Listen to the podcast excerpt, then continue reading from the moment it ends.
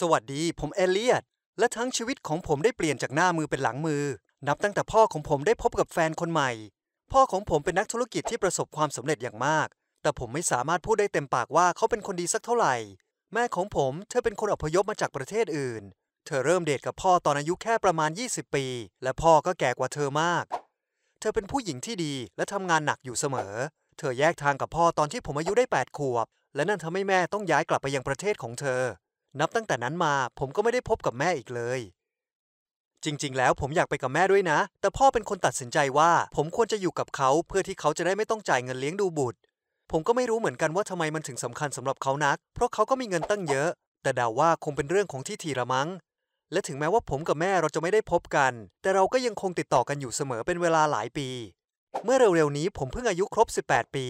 และพ่อก็ได้พบกับแฟนคนใหม่ เธอชื่อวิกตอเรีย ตั้งแต่ผมยังเด็ก พ่อมักจะมีสาวๆมากมาย ที่ล้วนแต่อายุยังน้อย และพ่อก็ปฏิบัติกับพวกเธอไม่ดีเท่าไหร่ ส่วนวิกตอเรียเธออายุเพิ่งจะ 18 หรือ 19 นี่แหละ เธอมาจากครอบครัวที่ยากจนมาก ในตอนแรกผมเกลียดเธอ เพราะคิดว่าเธอจะเป็นพวกผู้หญิงหน้าเงิน หลังจากนั้นไม่กี่เดือน เธอก็ย้ายเข้ามาอยู่ในบ้านของเรา และพวกเขาเริ่มวางแผนที่จะแต่งงานกัน เมื่อมาถึงตอนนี้ผมก็ได้เริ่มรู้จักกับเธอมากขึ้น และผมก็พบว่าเธอเป็นผู้หญิงที่น่ารักและฉลาดมาก บางครั้งผมก็คุยกับเธอนานหลายชั่วโมง ธอต้องการหลุดพ้นออกจากชีวิตที่ยากจน และครอบครัวที่มีปัญหา ดังนั้นพ่อของผมจึงเป็นโอกาสที่ดีที่สุดสำหรับเธอ เธอขอบคุณเขามากที่ได้มอบชีวิตใหม่ให้กับเธอ แต่ผมรู้จักพ่อของผมดี และผมก็เห็นว่าเขาปฏิบัติต่อเธออย่างไร เขาไม่ยอมปล่อยให้เธอออกไปไหนเลย และเวลาอยู่ต่อหน้าคนอื่นเขามักจะพูดข่มเธอ ผมอยากที่จะช่วย เพราะผมรู้ดีว่าจุดจบมันจะเป็นอย่างไร เพราะพ่อจะต้องทิ้งเธอเมื่อไหร่ก็ตามที่เขาเริ่มเบื่อเธอแล้ว และพูดตามตรง นั่นไม่ใช่เหตุผลเดียวที่ผมต้องการจะช่วยหรอกนะ คือผมเริ่มรู้สึกว่าผมชอบเธอเข้าซะแล้ว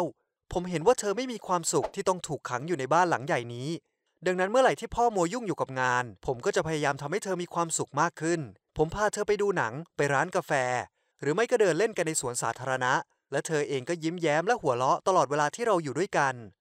แต่ทันทีที่เรากลับถึงบ้าน และพอพ่อของผมกลับมา เธอก็ไม่มีความสุขอีกครั้ง และไม่ยิ้มหรือหัวเราะอีกเลย มีอยู่ครั้งหนึ่ง เรากลับมาจากดูหนังกัน และวันนั้นบังเอิญว่าพ่อกลับมาเร็วกว่าปกติ เขาโกรธมาก และถามว่าเกิดอะไรขึ้น ผมพยายามอธิบายให้เขาฟังว่า ผมแค่พยายามทำให้วิกตอเรียสบายใจขึ้น เพราะโดยทางเทคนิคแล้วเธอก็คือแม่เลี้ยงของผม และเราก็ถือว่าเป็นคนในครอบครัวเดียวกัน เขาจึงเตือนพวกเราว่าถ้ามันเกิดเหตุการณ์เช่นนี้อีก เราจะต้องตกอยู่ในที่นั่งลำบาก และผมอาจจะต้องย้ายออกจากบ้าน เพราะว่าผมอายุครบ 18 ปีแล้ว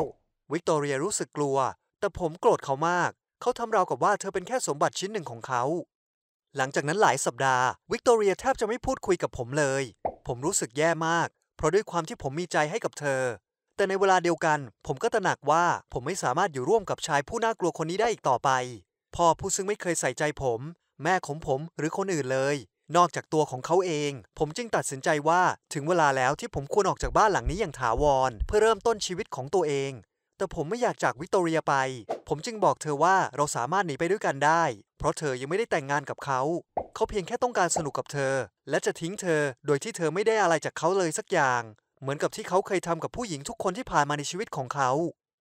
ผมเริ่มทยอยเก็บข้าวของทีละนิด และวางแผนว่าควรจะไปที่ไหนดี ผมใช้เวลาหลายวันเตรียมตัวอย่างช้าๆ เพราะหวังว่าในที่สุดวิกตอเรียจะยอมตกลงใจมากับผมด้วย แล้ววันหนึ่งเธอก็เข้ามาในห้องของผม และถามอย่างอายๆว่า ผมมีแผนอะไรแล้วหรือยัง ผมจึงบอกเธอว่าผมมีเพื่อนและคนที่รู้จักอยู่หลายที่ และพอมีเงินเก็บอยู่บ้าง พวกเราสามารถหางานทำหาทางเรียนต่อแล้วค่อยๆ สร้างชีวิตใหม่อย่างที่เราต้องการได้ สุดท้ายเธอก็ตอบตกลงที่จะไปกับผมด้วย เธอเก็บข้าวของของเธออย่างรวดเร็ว เพราะจริง ๆ แล้วเธอก็ไม่ได้มีของอะไรมากนัก เธอจะคอยระแวงตลอดเวลา เพราะกลัวว่าพ่อจะกลับมาเห็นแต่ในที่สุดเราก็เตรียมตัวเสร็จเรียบร้อย และออกจากบ้านไปที่สถานีรถโดยสาร เพื่อขึ้นรถไปเมืองหนึ่งที่เพื่อนของผมอาศัยอยู่ และเธอพร้อมที่จะช่วยเหลือเรา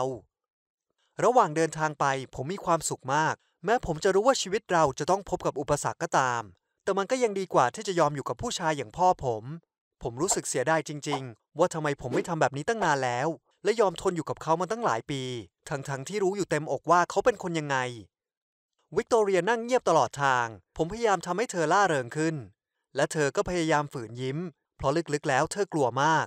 พอเรามาถึงที่สถานีรถโดยสาร ผมพยายามทำให้เธอสบายใจ และบอกเธอว่าเธอไม่ได้โดดเดี่ยวอีกต่อไป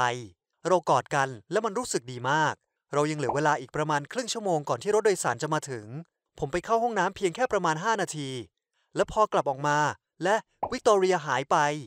เหลือเพียงกระเป๋าเดินทางของผมที่วางอยู่ตรงนั้น ผมหาเธอทุกหนทุกแห่ง เพราะบางทีเธออาจจะไปหาอะไรกิน หรือทำอะไรสักอย่าง ผมถามคนแถวนั้นว่าเห็นเธอบ้างหรือเปล่า แต่พวกเขาเพียงแค่ยักไหลและตอบว่าไม่ ผมเป็นห่วงว่าอาจมีคนลักพาตัวเธอไป หรือไม่พ่อก็พาตัวเธอกลับไปแล้ว ผมโกรธมากและพร้อมที่จะทำทุกอย่างเพื่อให้เธอออกไปให้พ้นจากชีวิตเขา จากนั้นไม่นานผมก็ได้รับข้อความจากวิกตอเรีย เธอบอกว่าเธอรู้สึกซาบซึ้งจริง ๆสำหรับทุกอย่างที่ผมพยายามทำให้เธอ แต่เธอตัดสินใจที่จะกลับไปหาพ่อของผม เพราะอย่างน้อยเธอก็มั่นใจได้ว่าเธอจะมีชีวิตที่มั่นคงที่นั่น หัวใจของผมแตกสลาย ผมคิดจะกลับไปหาเธอ แต่นั่นมันเป็นการตัดสินใจของเธอ ไม่มีใครบังคับให้เธอทำแบบนั้น ดังนั้นผมจึงขึ้นรถโดยสาร และมุ่งสู่เส้นทางของชีวิตใหม่ และผมเองก็ไม่แน่ใจว่าผมมีความสุขกับมันหรือเปล่า หลังจากนั้นไม่กี่วันพ่อก็โทรมาหาผม เขารับรู้ถึงทุกสิ่งที่เกิดขึ้น เขาบอกว่าเขาไม่สนหรอกที่ผมจากมา เพียงแต่วิกตอเรียได้ขอร้องเขาว่า อย่างน้อยเขาก็น่าจะให้เงินผมไว้บ้าง คิดคิดดูแล้ว ความจริงผมก็ต้องการเงินนั่นเหมือนกัน แต่ผมคิดว่านี่มันไม่ถูกต้อง ผมจึงบอกเขาไปว่า ผมไม่ต้องการอะไรจากพ่อทั้งนั้น เขาเงียบไป ผมรู้ว่าเขาคงไม่ได้คิดว่าจะได้ยินคำตอบแบบนั้น เพราะเขาคิดว่าผมยังต้องการพึ่งพาเขาอยู่เสมอ เหมือนกับคนอื่นๆในชีวิตเขา เขาแค่พูดว่าโอเค แค่นั้นและนั่นก็เป็นครั้งสุดท้ายที่ผมได้คุยกับพ่อหกเดือนผ่านไปหลังจากการสนทนาครั้งนั้น ตอนนี้ผมกำลังทำงานที่ผมสามารถทำได้ และเรียนรู้การเขียนโปรแกรมในเวลาว่าง บางทีวันหนึ่งผมอาจจะได้กลับไปเรียนอีกครั้ง แต่ตอนนี้ผมต้องการที่จะพิสูจน์ให้พ่อของผมเห็นว่า ผมไม่ได้ต้องการเขา ผมอยากจะไปเยี่ยมแม่ให้เร็วที่สุด แม้ผมจะพูดไม่ได้เต็มปากว่าผมมีความสุข แต่ผมคิดว่าผมได้ทำในสิ่งที่ถูกต้องแล้ว และถึงผมจะเสียใจเกี่ยวกับเรื่องของวิกตอเรีย แต่เราทุกคนล้วนเลือกเส้นทางของตัวเราเอง แล้วตอนนี้คุณมีปัญหาอะไรในชีวิตบ้างหรือเปล่า แบ่งปันกับพวกเราได้ในช่องความคิดเห็นด้านล่าง และอย่าลืมกดไลค์ให้กับวิดีโอนี้นะครับ